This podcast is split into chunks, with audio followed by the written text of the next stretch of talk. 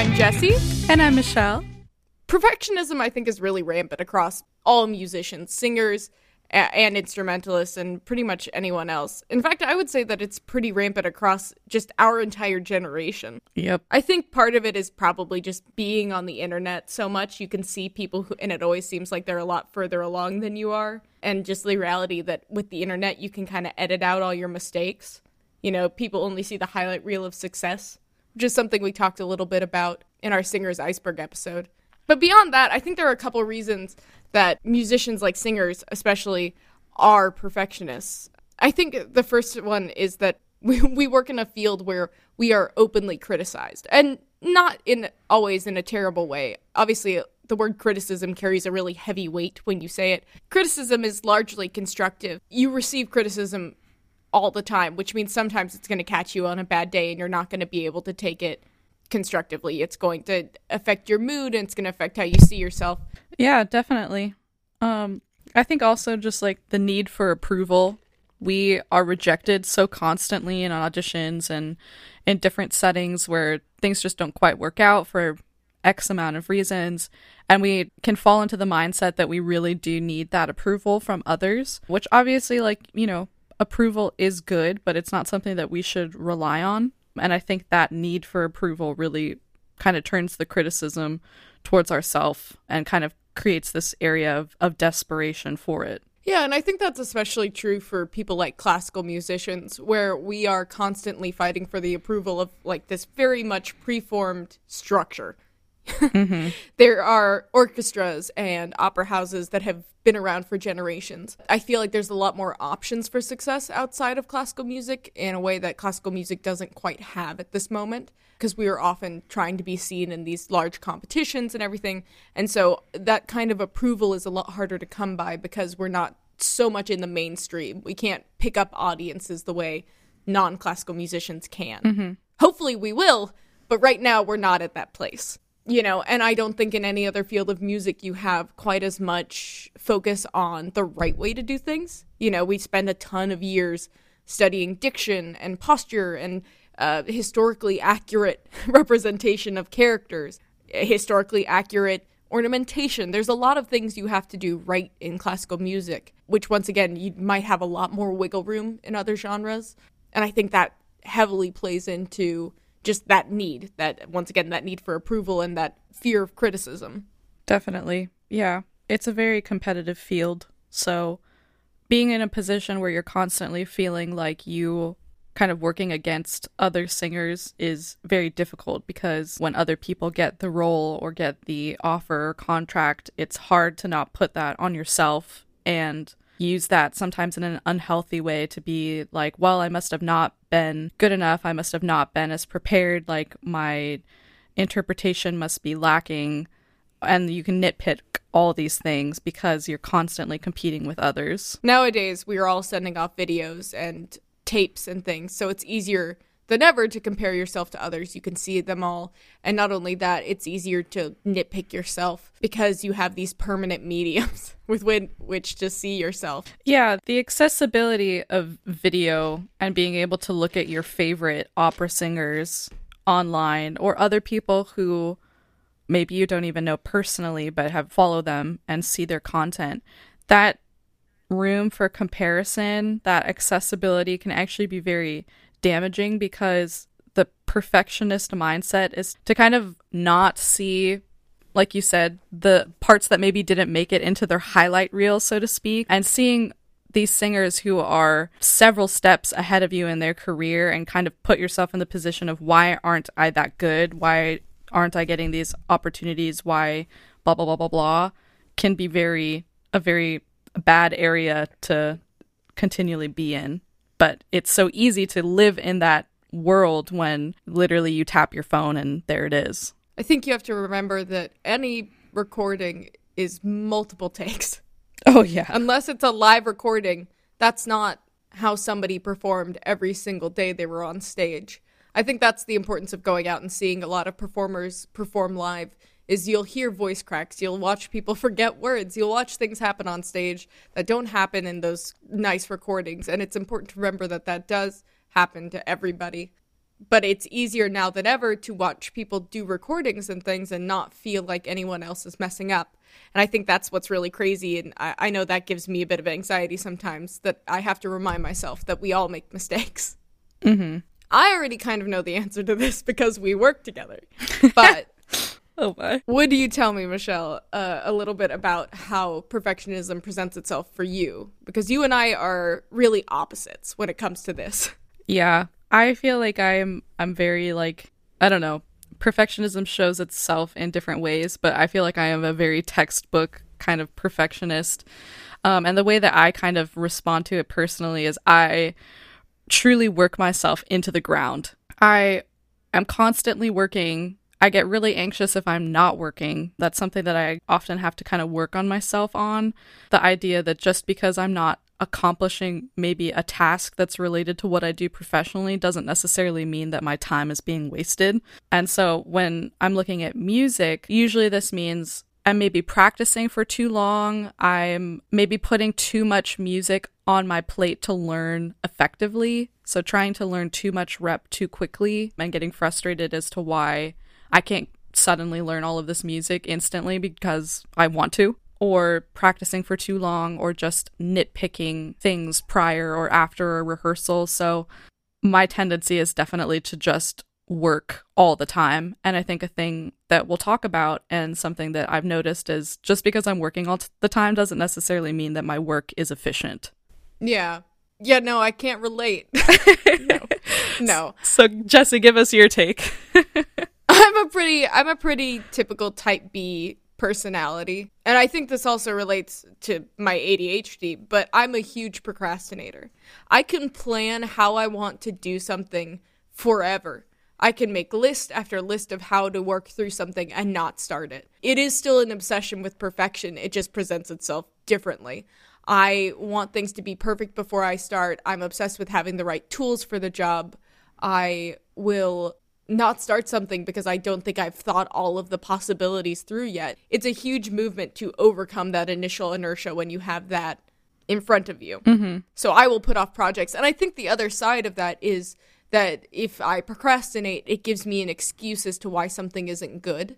Mm. Well, it would have been good if I had enough time. Because if I spend all of the time that I wanted to spend on that project on that project and it turns out poorly, then it feels like it's something wrong with me as opposed to something wrong with my time management.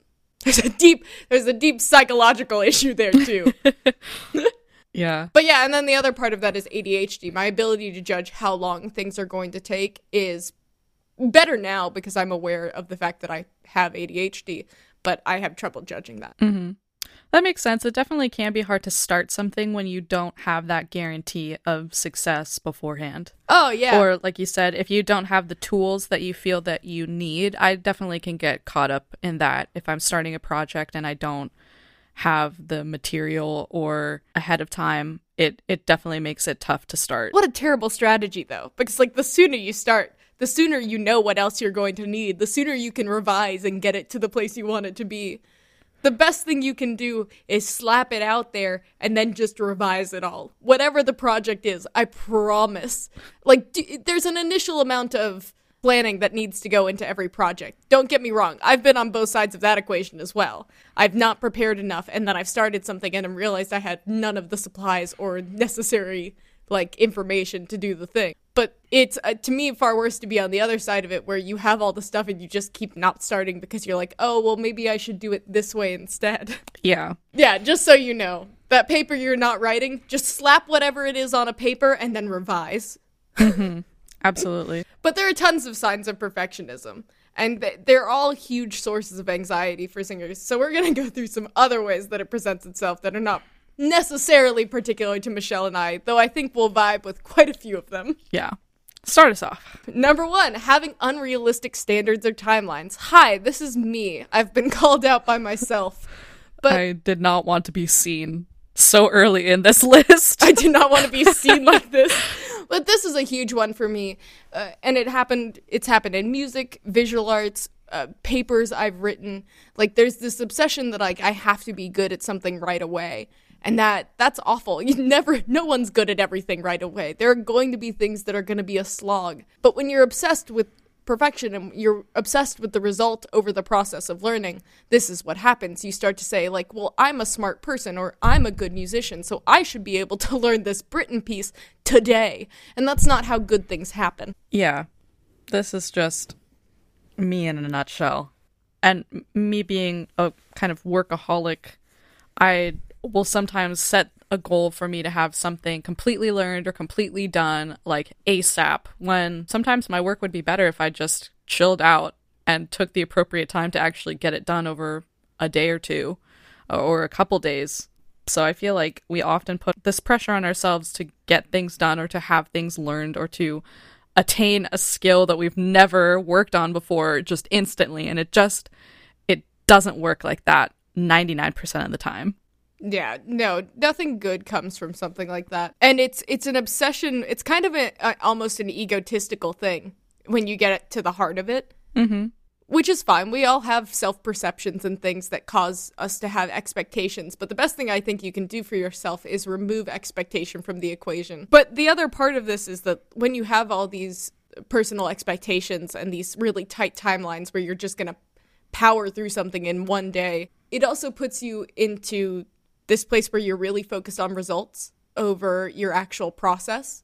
And you're it's a very much an all or nothing kind of attitude where if it's not perfect you don't care. You don't want it. You're just going to toss it. Yeah. I think that people don't realize that like there are very very very few things that are quote unquote perfect. And so it's just an unrealistic standard to hold yourself to. Usually the learning happens in the process right? Like you could get something done and still have not learned anything or had something to take away from it. You were just stressed about getting it done, which isn't really the right approach. Even though, you know, it's so cringe to people who are perfectionists to think about like the journey is in the process. That's where like the magic happens. You're like, ugh, no, I just want to get it done. Meme. Right. but at the same that time, Facebook it, mom meme. Right. But at the same time, it is so true. Like that's where the learning does happen. That's where the enjoyment happens. So you have to learn to enjoy the process. Yeah. Because that's just that is how you learn. That is how you grow as a person and that is how you find joy in things. I was reading something was reading something about someone who was talking about quarantine and they were saying that they hated cooking. but their problem was they hated the actual process of cooking. Like they liked the food, but they were like, "Ah, cooking takes so long." They just they didn't and now that's you can hate cooking, that's fine. But they weren't actually focusing on the process of learning new things and tasting and trying and what makes cooking actually kind of a joyful experience. And I think the same thing comes into, you know, practicing and learning new music, the joy should be partially in like sitting down and enjoying the poetry and listening to the melody and taking in the story of the piece. Like there should be enjoyment. There should be joy in that. It shouldn't be something you rush through so you can get to the the performing part of it. You kind of have to teach yourself to enjoy it and to how to take joy in that process because I realize that performing is a lot of fun. I understand. But we also have to take joy in the moments by ourselves where we get to form a piece. Yeah, and I think you also, if you're in the classical music or just the music world in general, you have to understand that the time that you spent on stage is what? 10%, 15% of your job, right? So the vast majority of your time is spent in a practice room, it's spent in rehearsals, it's spent learning music, it's spent educating yourself and reading books or watching performances, going to the opera. And so it's unfair to yourself to kind of neglect the 80%, the 85% of your time and your job to only value the small percentage of time that you actually spend on stage. So I feel like you would be a much happier musician if you really did take the time to enjoy the process. Our next two are kind of a pair, which is fear of judgment and inside of that being hypercritical of others. This was a really big one for me, and I think it was the hypercritical of others was partially insecurity it's easy to tear people down in your mind when you're not feeling good about yourself. But the problem with that is when you are hypercritical of others, you assume everyone else is also hypercritical of you, which is not true. Most people don't think about you. yes. during their day. That's that's the wonderful thing about the world. Most people aren't thinking about you at all. It's a nice, refreshing thing to think about. Someday. Yeah. But yeah, when you're obsessed with perfection, when you're obsessed only with the product and not with the process and making progress as a whole, you're terrified of what other people think because you think that a singular thing is representative of who you are uh, as a whole, which is not true. It's just one tiny piece. Yeah. And this all comes down from the fact that we're constantly in competition with each other and that need for approval. Do you find yourself being hypercritical, especially of like other singers? Um, yes. I don't think I am so much anymore, but especially when I was more insecure, I was. Yeah. I don't know. I honestly it's a very emotionally tied thing for me. I when I'm in a bad mood, I'm very critical of others. Well, that, Right? that's fair. So when I am upset with how I performed or if I'm just having a bad day, I'm much more prone to be like, well, that's just not very good. or like, yeah, it's good, but your diction is all over the place. Like, how could you even sing knowing that? But I don't experience that often. I'm usually, I've kind of tried to train myself, figure out what people are doing that I do like, and note that instead of nitpicking Yeah. on the things that I personally perceive them as not doing well. Yeah, well, and there, there's a difference between being what I'm describing here, which is hypercritical, which is really truly nitpicky and just negative in attitude, than being critical when you listen to another Right. singer sing. Those are two different things. One is much more emotional, and another one is just doing what we do as trained singers, which is listen for what we like and don't like in another singer's interpretation. That that's that's not what I'm talking about. That's a good thing to, for everyone Right. to do. Yeah, and I think because of this, this whole fear of judgment and the being hypercritical, you also see a lot of fear of failure and real risk avoidance. So people don't put themselves in uncomfortable positions when they're perfectionists because, you know, it's hard to be perfect in a situation where you can't keep all the variables in mind. Yeah. Which I think is why it's really important for singers to do things that make them uncomfortable. And that could be anything. You know, we talked the other week about how uncomfortable singers are in dance calls for musicals and things. It's really important for you to go out there and sometimes look dumb. Not maybe in a dance call, in a dance class. don't don't maybe don't put that yourself in that position in an audition. Important But uh, distinction. it's important for you as an artist to continue to push yourself and put yourself in uncomfortable positions because it humbles us and it makes us better and it reminds us of how much there is to learn. I also feel seen by this one and I don't like it. but yeah, I, I definitely resonate. That's funny. I don't see you as a risk avoidant person at all. I you know, I think largely I'm not, but I can think of a when I when I read this an immediate tangible example comes in in that I tend to avoid auditioning for the really big YAPs and competitions because I put this pressure on myself that I'm not there yet. Oh. and I often audition for things that are not necessarily like I mean everything is a little bit of a reach, right? When you're going into an audition. But I try to keep things that are within like a certain threshold of what I would consider a reach and not these bigger programs. My entire existence is a reach. Yeah, and I really should be doing more of that because you really never know what's going to stick. And I think the thing that, you know, I talk about with my voice teachers, she'll be like, why aren't you auditioning for these things? Like, we should be doing, we're like past where you're auditioning for. We need to look at other things. And I'll be like, I don't know. I just, I don't feel like I have the experience out of school, or I don't think that I'm as good as my friend who got into that. When the reality is, when you graduate with a master's, everybody's going off into the stars, right? Like just shooting high. And that I feel like is a better approach than holding yourself back for no reason because a lot of the people I graduated with are doing all of these things and getting into these programs. So why would I assume that I wouldn't have a shot as well? See, this is where we're opposite. that risk of, of failure. I love risk. it makes me nervous. Get, let me fail. Extraordinary. no, Uh, not that I love failure, but if there's a reason why something might fail, if it's a reach, if it's you know, or improv or anything like that, I love it. let me at it because then there's a reason why something didn't happen. I I love that. Give me the risk. I will take it. But no, that's it's very true, and that's you know that's another way. I wasn't thinking of risk avoidance in those terms, but that's very real. You know, that's definitely something I look at. I just, on the other hand, blatantly ignore the fact that I don't think my resume is up to snuff yet, and just throw it at people anyway. But my problem is I I maybe go too too high sometimes, and I go too out of my bounds, and I don't look smaller and necessarily more reasonable because that would be that would probably hurt more to get rejected from. yeah. So so there you go. Uh, two perspectives on the same issue. Excuse me, I'm gonna send this podcast episode to my therapist. Please dissect Michelle and all of her problems. and Jesse. Love that.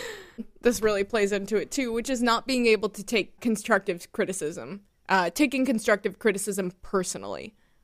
This is a really important thing, I think, for everybody to learn, especially when you're in the arts. And let me say this there are tons of teachers and people out there who will make their criticism personal. Mm-hmm. That is not what I'm talking about. Those people are wrong and they're doing a bad thing. Yeah. But when you're getting regular constructive criticism, you know, when you know that something's not right too, or you didn't do the work, or you did do the work but you didn't do it the right way, which happens. It's just going to happen. You're not going to be prepared for every single thing that comes your way. You have to learn to not make it personal. Yeah. A bad moment or you know, not necessarily having perfect diction or perfect stances or you know, they didn't like your choices, whatever it was. That is not a personal judgment on you. It is not a reflection of your value as a human being. And that's really hard to do when you identify as musician, which is why I think it's important to have a multifaceted identity outside of just being a musician, because there are just going to be days where you have to fall back on other things mm-hmm. in terms of your self worth. Yeah, definitely. You got to learn to depersonalize it because it's just about performing and entertaining people. It's not about your value as a person. But when you are a perfectionist, everything is a reflection of you as a person. Everything you do plays into your value as a person, and that's incredibly unhealthy. Yeah, you definitely need to develop a filter for these different types of criticisms because you can even get some pretty good constructive criticism, but it might come in a masterclass setting where this person has never heard you sing before and may never hear you sing again and doesn't know the other rep that you're working on and what you're like in a lesson and such. So, you know, sometimes you'll receive good criticism that just doesn't work for you or you don't agree with. And so you really can't let everything pile on top of each other, you know? Oh, yeah. Yeah, another sign of perfectionism, I feel, is um, the inability to accept compliments. This is really all of us. yeah, you again. really can't be a perfectionist and not feel this uh, on a spiritual yeah. level. And, and the one of the worst things you can do is correct someone who compliments Oh, yeah. you. The correct answer to someone complimenting you is to say thank you. If it's your best friend, then you can talk it out with them and, and talk about all the things you did wrong and how embarrassed you are.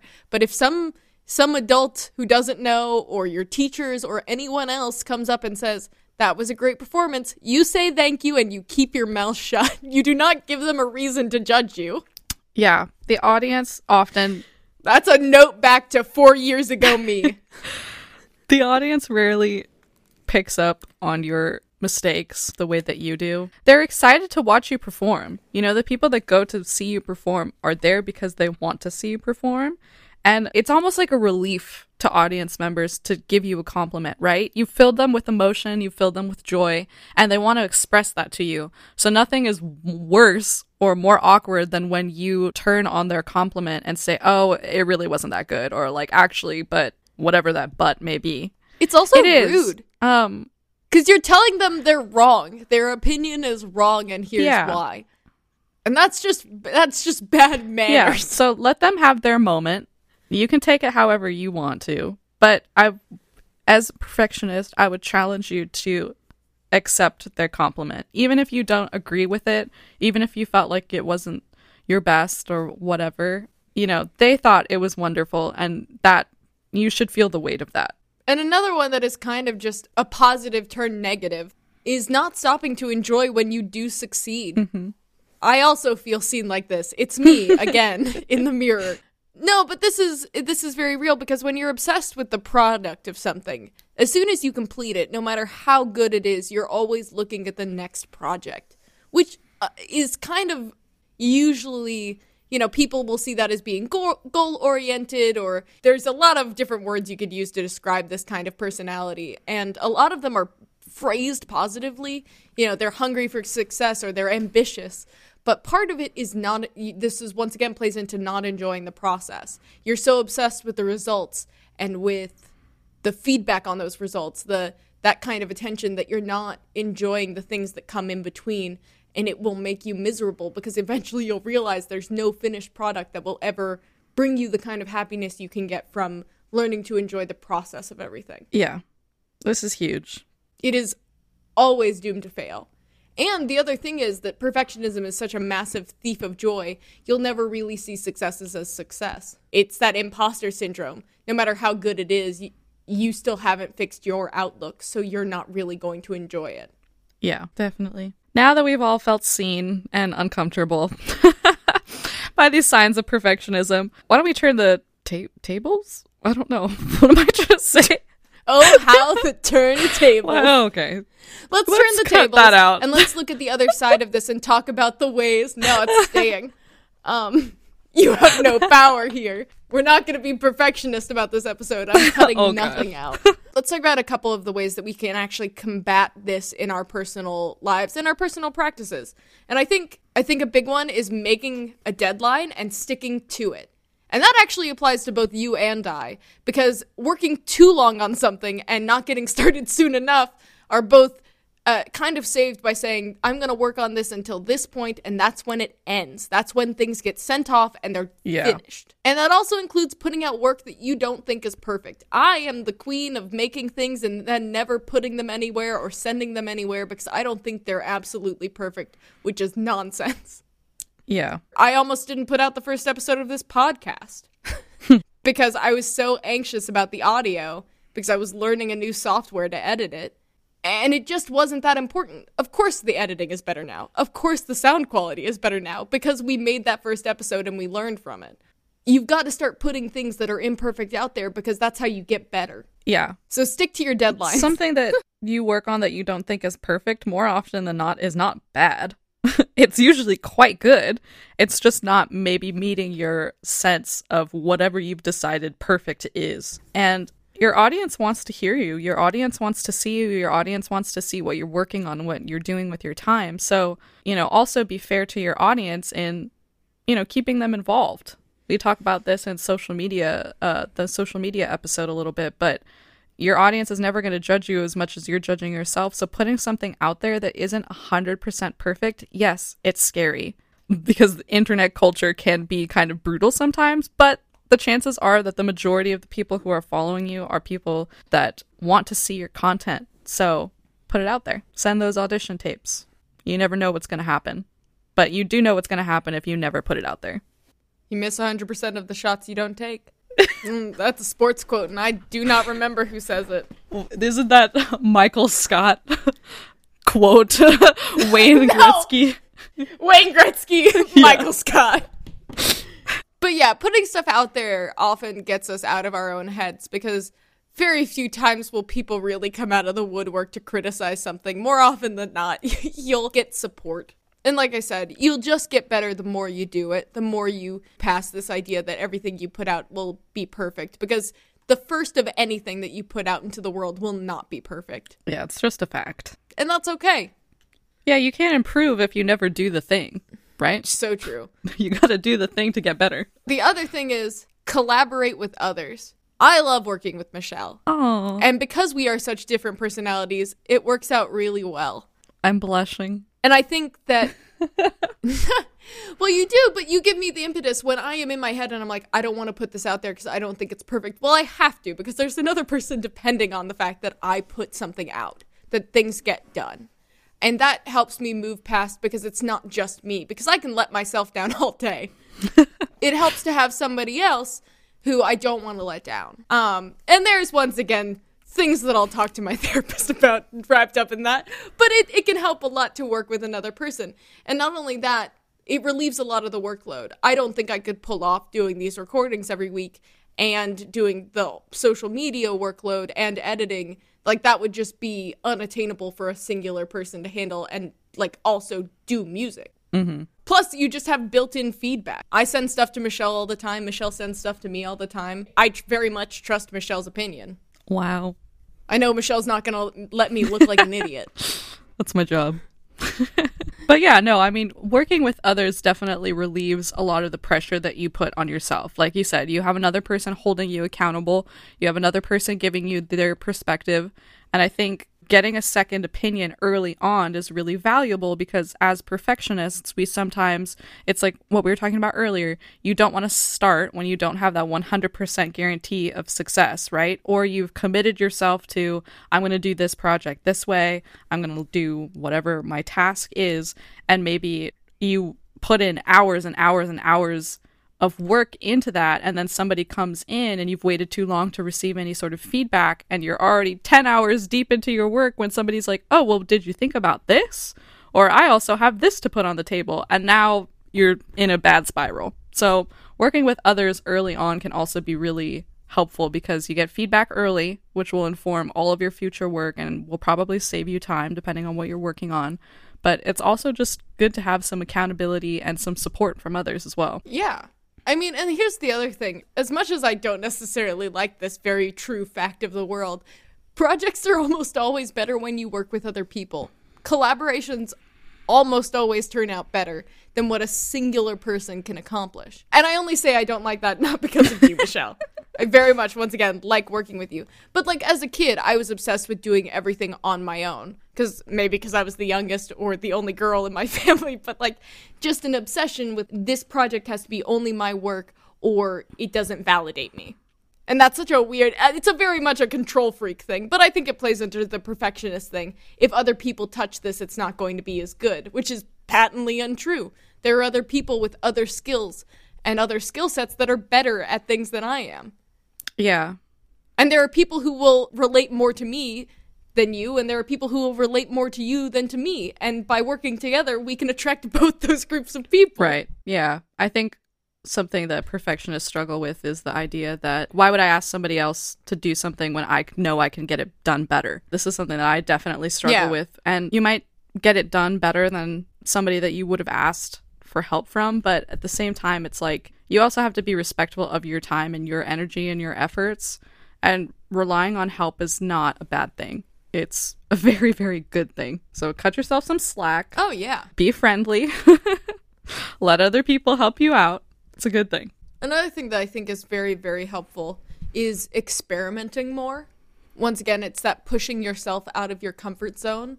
And a big part of this, I think, is creating safe spaces in which to experiment, which means, to me, making sure that your lessons are a place where you can try new things and get feedback in a way. That's kind of assessing whether or not you trust your teacher really. Because having a teacher who will let you try different things and fail is important. You don't want to walk into a lesson and feel like there's only one way you can come into that lesson. Yeah. That's a sign that you might not have the right teacher. But also, you know, practicing with friends and getting their feedback and having friends who, you know, I joke with my friends all the time about dumb things we do in performance, but I don't go for the jugular. I don't attack my friends and I don't make jokes about things I know they're nervous about. Right. So having groups of friends and people you trust around you who you can perform for and get feedback for and who you know will validate you but also tell you the truth. That's very important. And then I would always say look for a class or something new for you, music related or otherwise. But, you know, if you don't know how to dance, go join a dance class. Honestly, they're a ton of fun. Take lessons in a different style of singing or do improv. I know improv is such a comedy cliche in terms of like college students doing improv, but I think it was really, really good for me when I was in college. And it gave me a release that I didn't feel like I got singing classical music. So look for those places where you're going to be uncomfortable and you're going to be in new positions and you're going to be bad sometimes because that will get you comfortable with failure because failure is a huge part of growth. I also just think that failing publicly in some form or another is a really good experience because you're going to learn you're not going to die. And I think we heard that a lot in our audition episode where we had people submit their audition stories. There were a ton of things that were, for lack of a better word, kind of little failures. And what you learn is that that's not the end of the world. Some of those people still got the role, still got callbacks. And I think the quicker you get there, the more you're going to learn to take risks and the more you're going to find yourself as a performer because you're going to be willing to make big choices. Yeah. Absolutely. This next one is once again just me talking aloud to myself, so get comfortable with small and incremental steps even if you don't feel ready. I'm the worst at incremental steps. I will, if I can't do every single bit of it within four hours, I don't even want to think about it. which is a terrible way to look at things. If I can't learn an entire piece in a practice session, I don't want to practice. Starting is always better than not starting because starting will give you more information about what you need and what you need to do. Starting to learn a piece, even though you know you're not going to be able to get through as much of it as you want to, is important. And it's important not to learn all of your piece in one go. Overcoming that little hump at the beginning of every project is a skill. It gets better with time and it gets better with practice. The sooner you learn to start doing things, to go into a practice room and do your warm ups, even though you're not really feeling it, or when you write your outline for your paper to get your mind in the right space, or you write the intro paragraph, even if you're not going to write the rest of it every one of those steps will help you. And so often when I don't feel like working, if I promise myself that I'm just going to do 10 minutes, I often end up doing more and feeling much better at the end of it than if I put off starting in the first place. You have to get comfortable with doing things in increments because that's how we get better. We don't get better in these all nighter crash run sessions. You get better when you do something every single day for 20 minutes. I did an entire project one summer based around the fact that I would just do 20 minutes of practice every day. And it was amazing to look at the first, I videotaped it, but it was amazing to see the difference between when I started and when I ended those projects because I have always been a person who was bad at doing things every single day. So take small steps and get comfortable. Yeah, those small steps are pushing you in the right direction and are pushing you closer to your goal than, you know, working yourself to exhaustion often does. Exactly.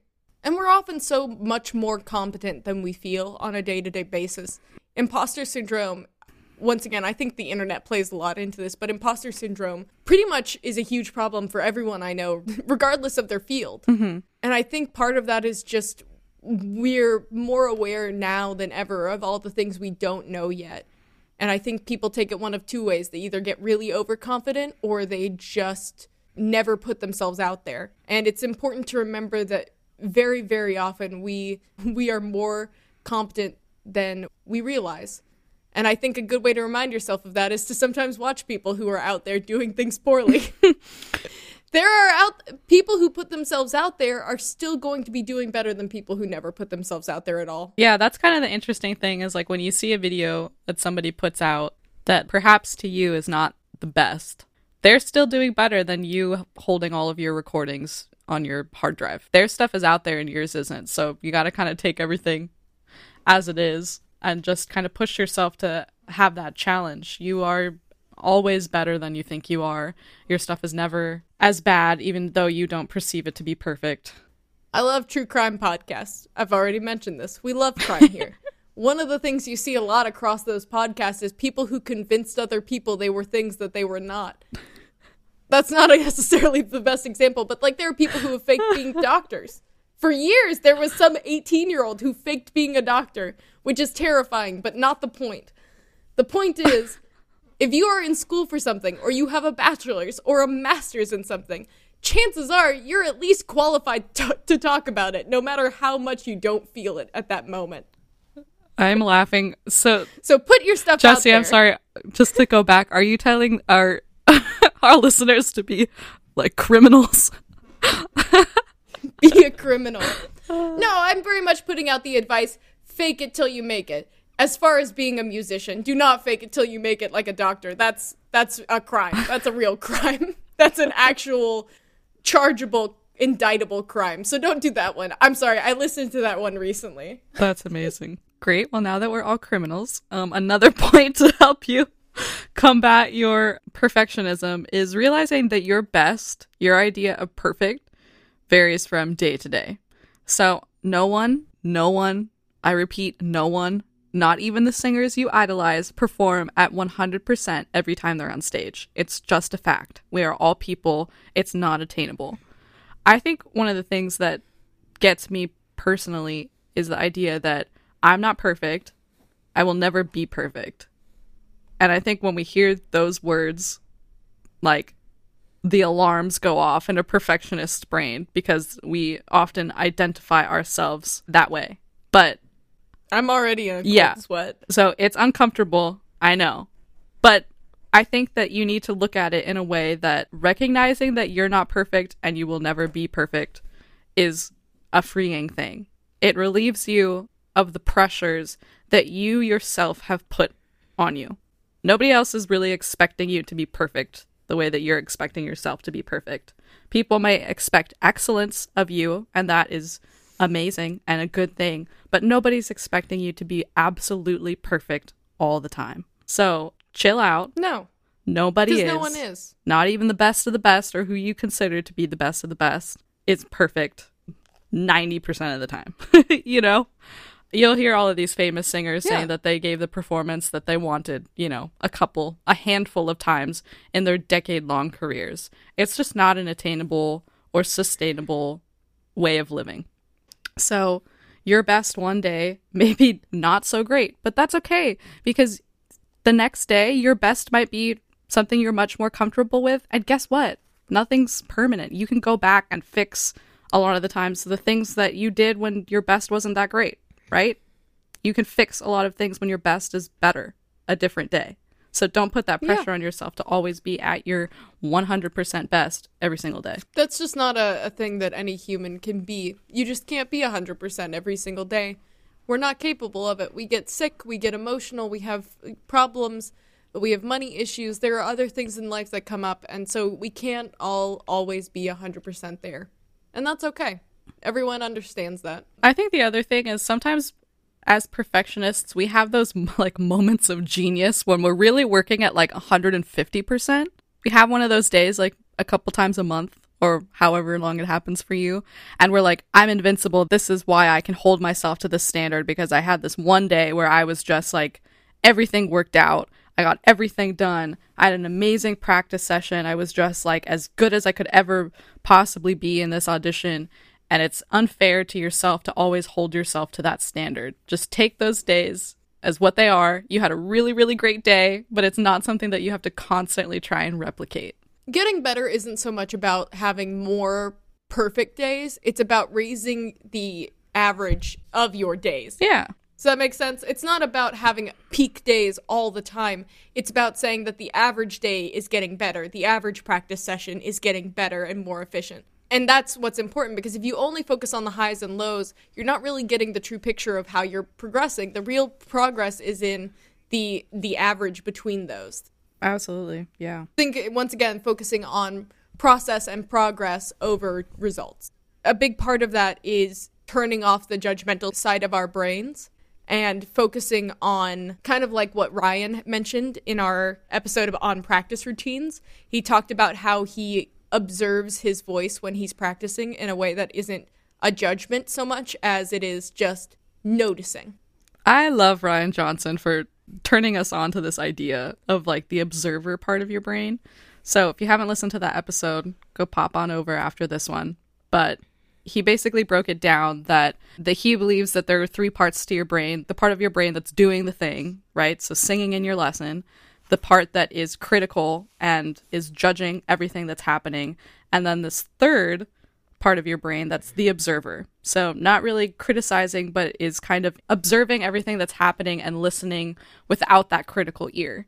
And he talked about in his segment that when you're in a lesson it's easier to kind of let go because the critical side of your brain has been given to your teacher, right? You are no longer necessarily in that role. You then, in turn, turn into the observer. I love this. It's just, it makes so much sense to me and it gets me so hype because I think that perfectionists, especially, can really use this to their advantage because we tend to live in critical world, right? Critical brain is where we live.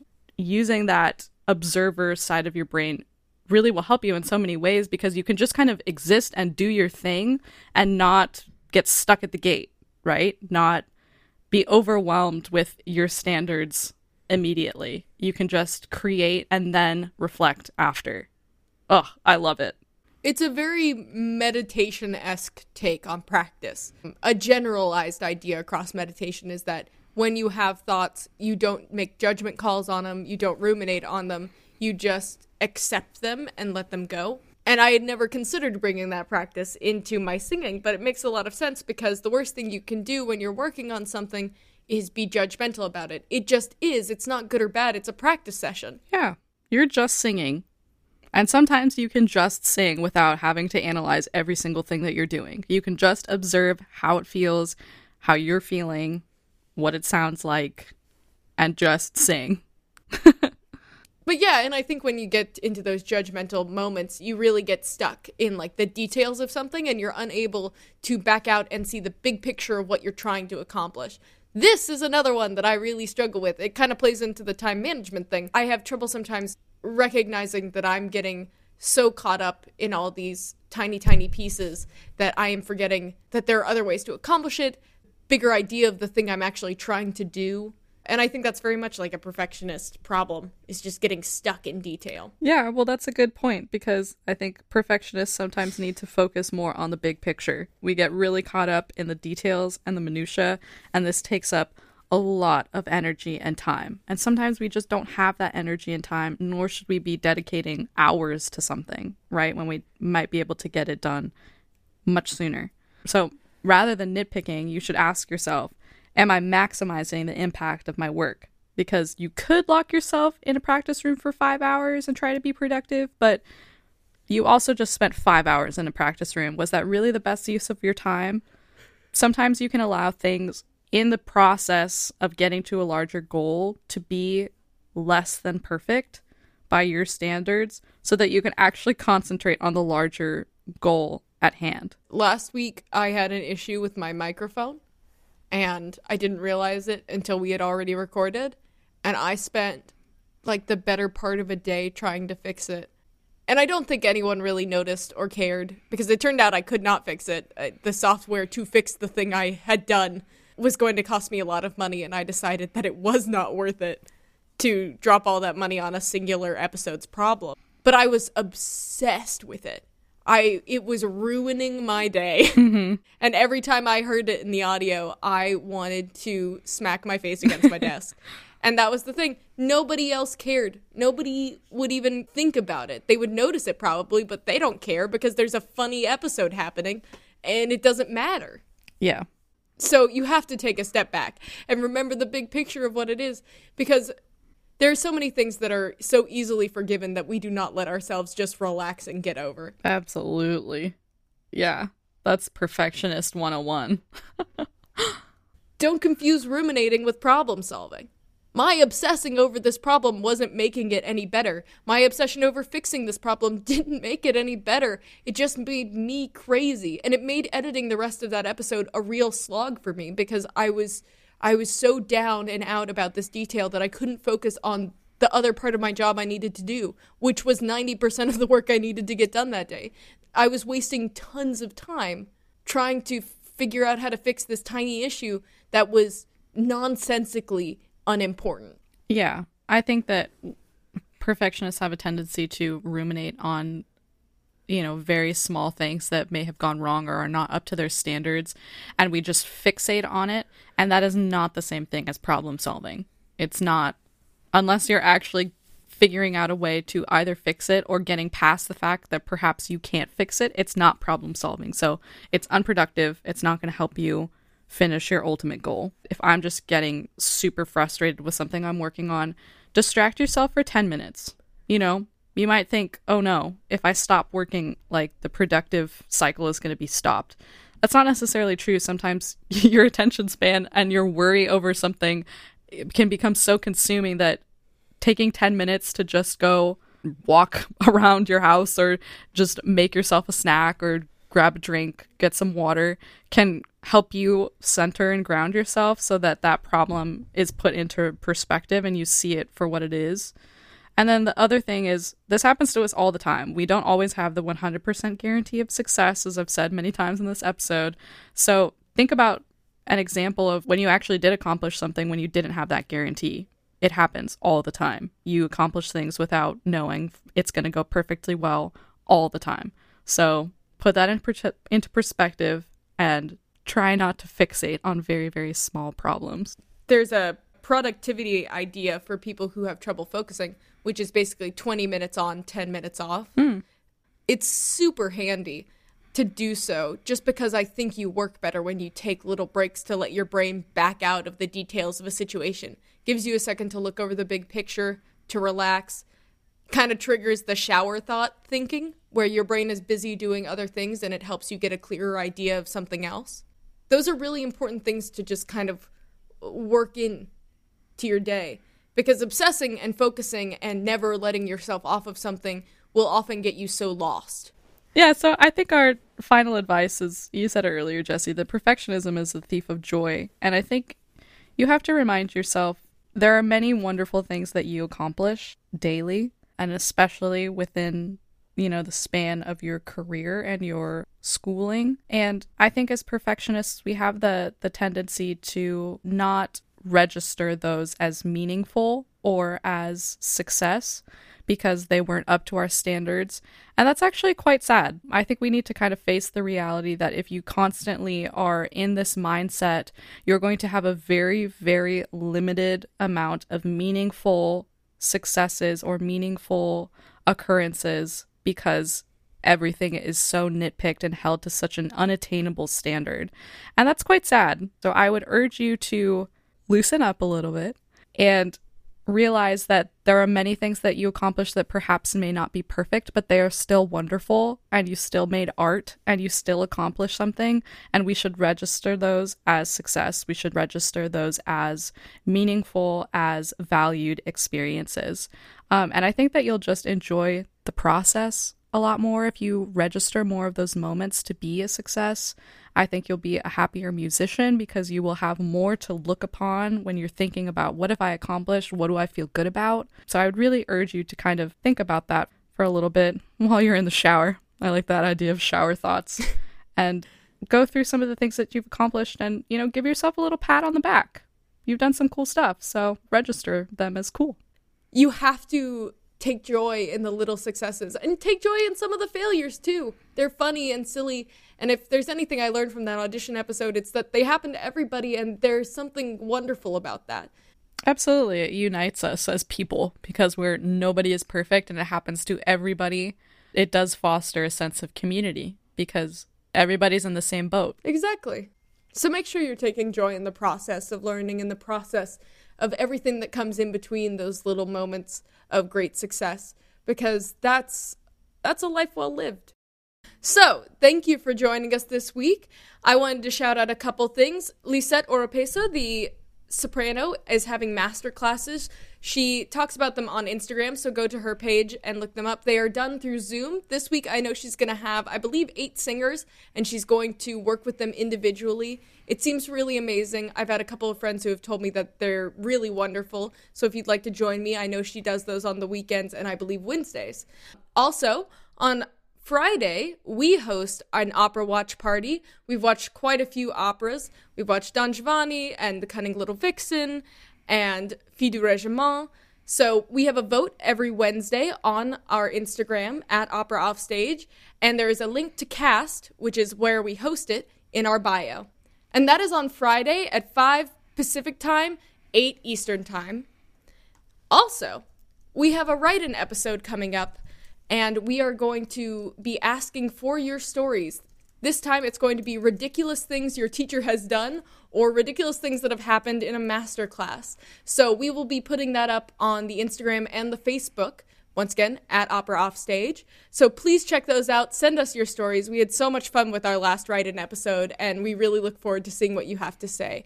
All of the submissions are kept anonymous, and you can also submit them on our website, opera offstage.com. If you really enjoyed this episode, please leave us a review. It really, really helps us. And we'll see you next week. Bye. Bye.